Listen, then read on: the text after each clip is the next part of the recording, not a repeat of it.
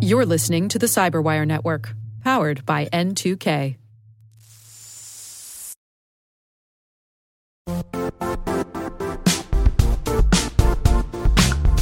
Don't struggle to align your organization's cybersecurity with business risk.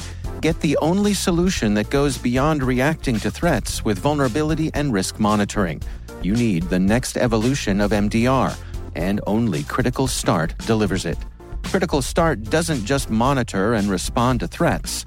They put you in control by detecting suspicious activities, quickly responding to contain threats, and identifying your most critical assets and protecting them against vulnerabilities and exposures. With continuous visibility, expert guidance, and measurable risk reduction, Critical Start has redefined what it means to manage cyber risk. Demonstrate provable security maturity to your leadership while positioning your program to achieve the greatest risk reduction per dollar spent. Stop fearing risk and start managing it with Critical Start. Visit criticalstart.com and request a demo today. That's criticalstart.com.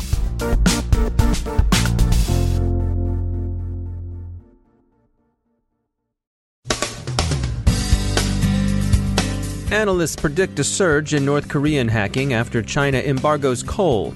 ViperRAT Catfish is the IDF. Magic Hound and Shamoon both use malicious macros to infect victim systems. TASS says no one really knows who hacked OSCE. Sputnik teases with a WikiLeaks tease. NIST has cyber advice for power utilities.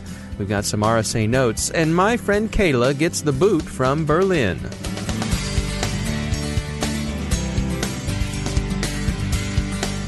Dave Bittner in Baltimore with your CyberWire summary for Tuesday, February 21st, 2017. Observers are predicting an upsurge in North Korean hacking.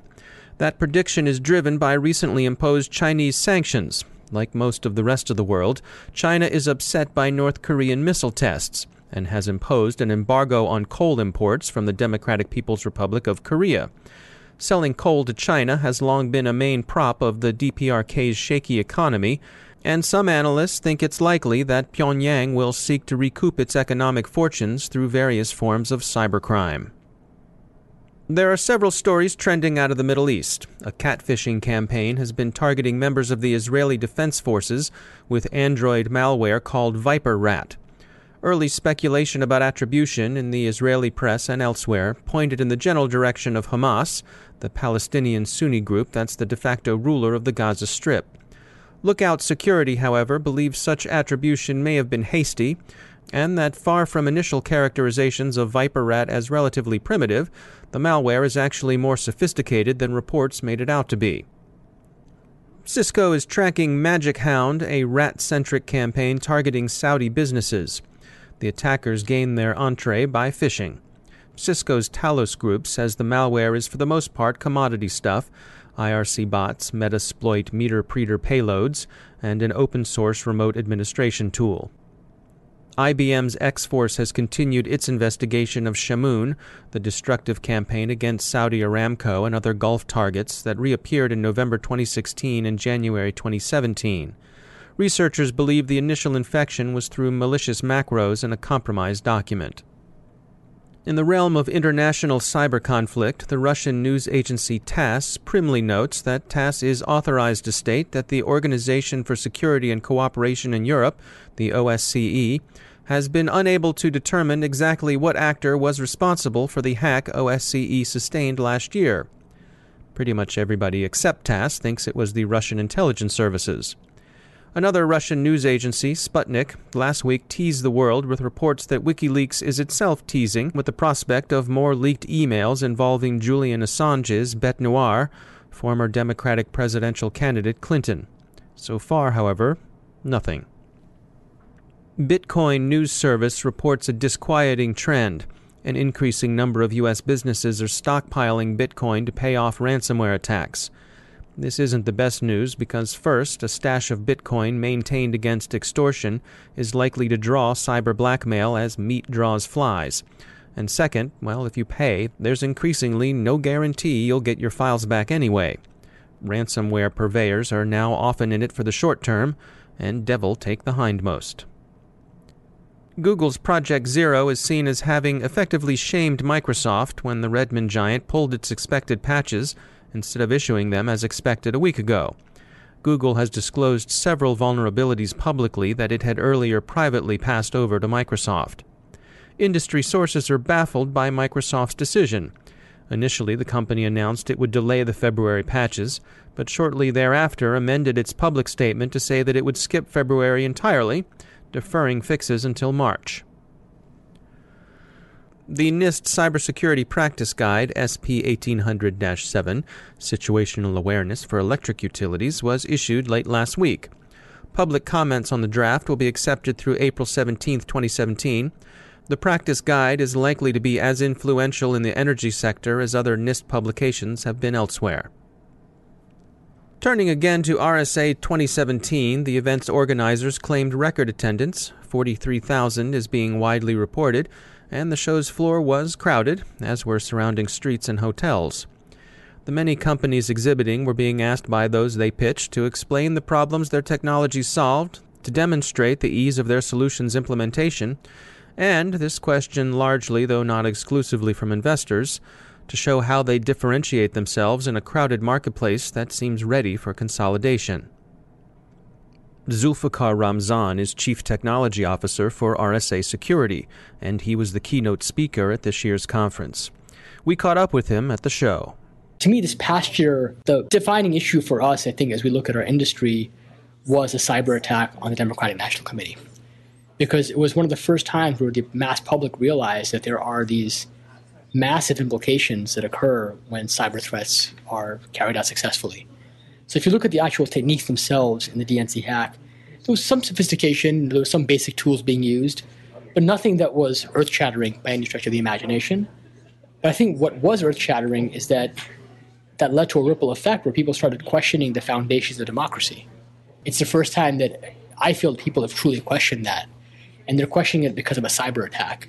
So I think for us as an industry, that has to be top of mind because that's what our customers are thinking about in so much detail.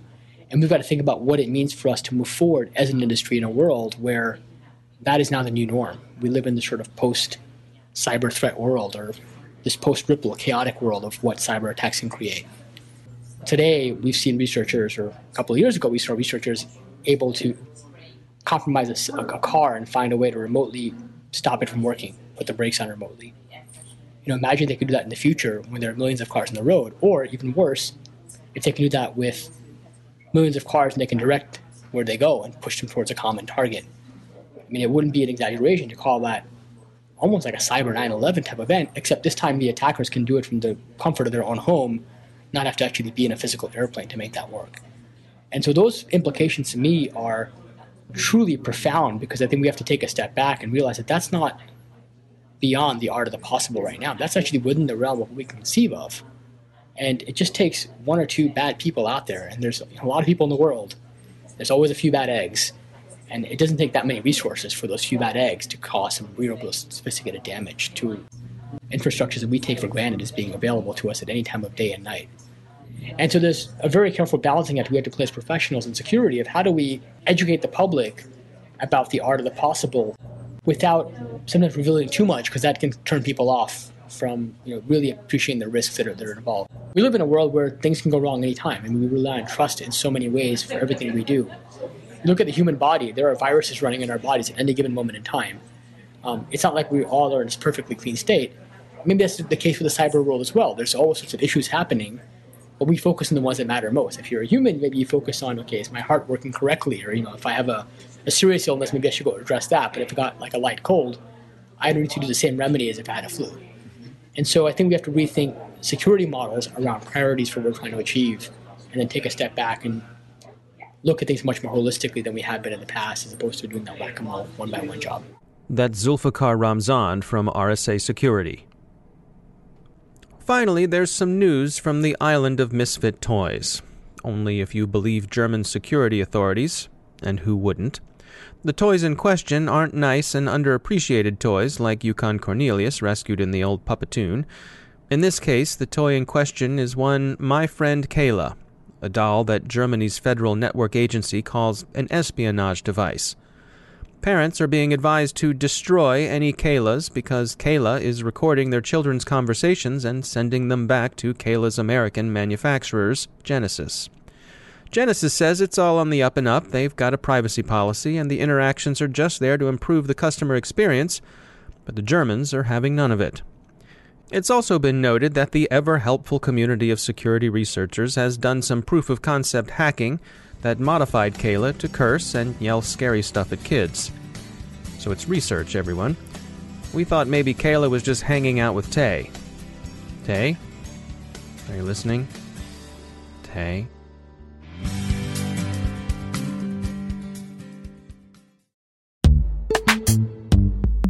Every day, your IAM tech debt grows. Your multi generational services struggle to work together. Building an identity fabric can fix this. It makes all your identity tooling stronger and allows you to connect any app to any service you want to use with zero coding, zero maintenance, and zero app downtime. Strata's identity orchestration platform separates the identity logic from your applications so you can optimize existing IAM tools and manage them in a single control plane. Now, every vendor, standard, and architecture work together. In short, building your identity fabric means you can secure your non standard apps keep your complex access policies, retire outdated IDPs, and modernize in record time. So build your fabric with Strata Identity and get rid of tech debt for good. Visit strata.io slash cyberwire, share your identity priorities, and receive a pair of AirPods Pro. Offer valid for organizations over 5,000 employees. Connect today at strata.io slash cyberwire.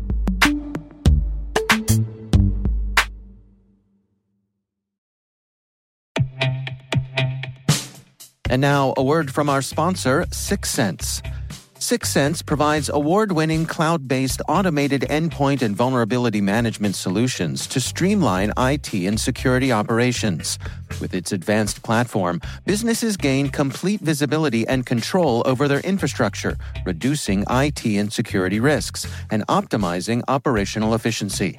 With Syxsense, you'll get real time alerts, risk based vulnerability prioritization and remediations, and an intuitive automation and orchestration engine so you can focus on your core business goals confident in the knowledge that your enterprise is secure, compliant, and running smoothly.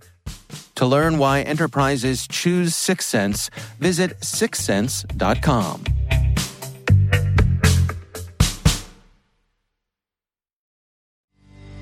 Joining me once again is Markus Rauschecker. He's the Cybersecurity Program Manager at the University of Maryland Center for Health and Homeland Security.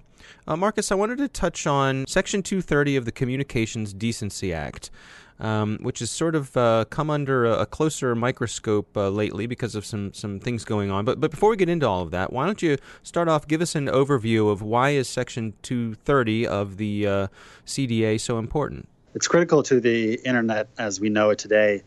Basically, Section 230 provides uh, that providers of interactive computer services cannot be treated as publishers or speakers of information that's posted by uh, users of those services. So, in other words, a service provider cannot be held legally responsible for something that a user posts on that service.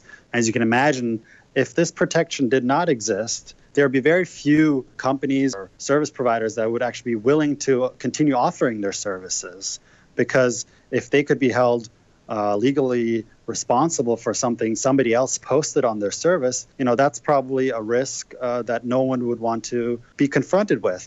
And, and it's commonly referred to as a safe harbor provision, but um, it's uh, there's some people who are, are sort of chipping away at it um, thanks to some conflicts with Airbnb.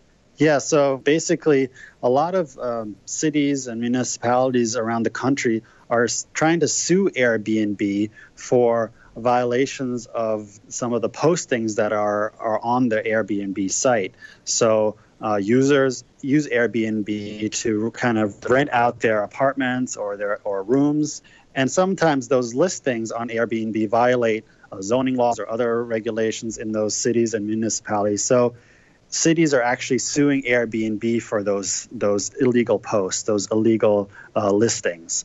And of course, Airbnb is taking objection to that to those suits, claiming that they have a they have no legal responsibility to prevent um, those kinds of listings um, based on Section 230 of the Communications Decency Act. But cities uh, and municipalities are passing new laws um, that try to circumvent the Section 230, and uh, Airbnb is finding itself uh, more and more on the defensive here and uh, and facing legal hurdles here. All right, so it's something to keep an eye on because it really is uh, foundational to the internet as we know it. Absolutely, and if we see uh, a development here in the, in the case of Airbnb as regards to uh, Section 230, we might see this uh, these kinds of encroachments in other areas of the internet as well. So it's definitely something to uh, keep an eye on. All right, Markus Rauschecker, thanks for joining us.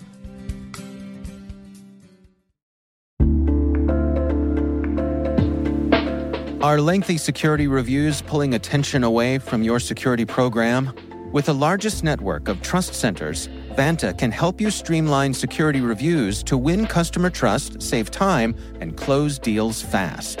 Proactively demonstrate security by showcasing key resources like your SOC 2 or ISO 27001 and provide real time evidence for passing controls. And when a security questionnaire is required, Vanta takes the first pass for you. Visit vanta.com slash cyber to take a self-serve tour. That's vanta.com slash cyber.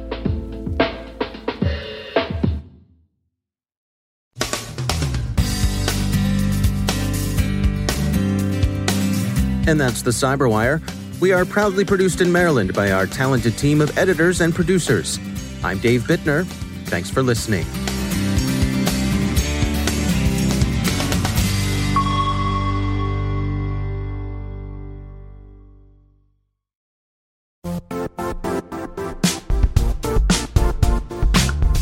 And now, a word from our sponsor, Zscaler, the leader in cloud security. Cyber attackers are using AI in creative ways to compromise users and breach organizations. In a security landscape where you must fight AI with AI, the best AI protection comes from having the best data.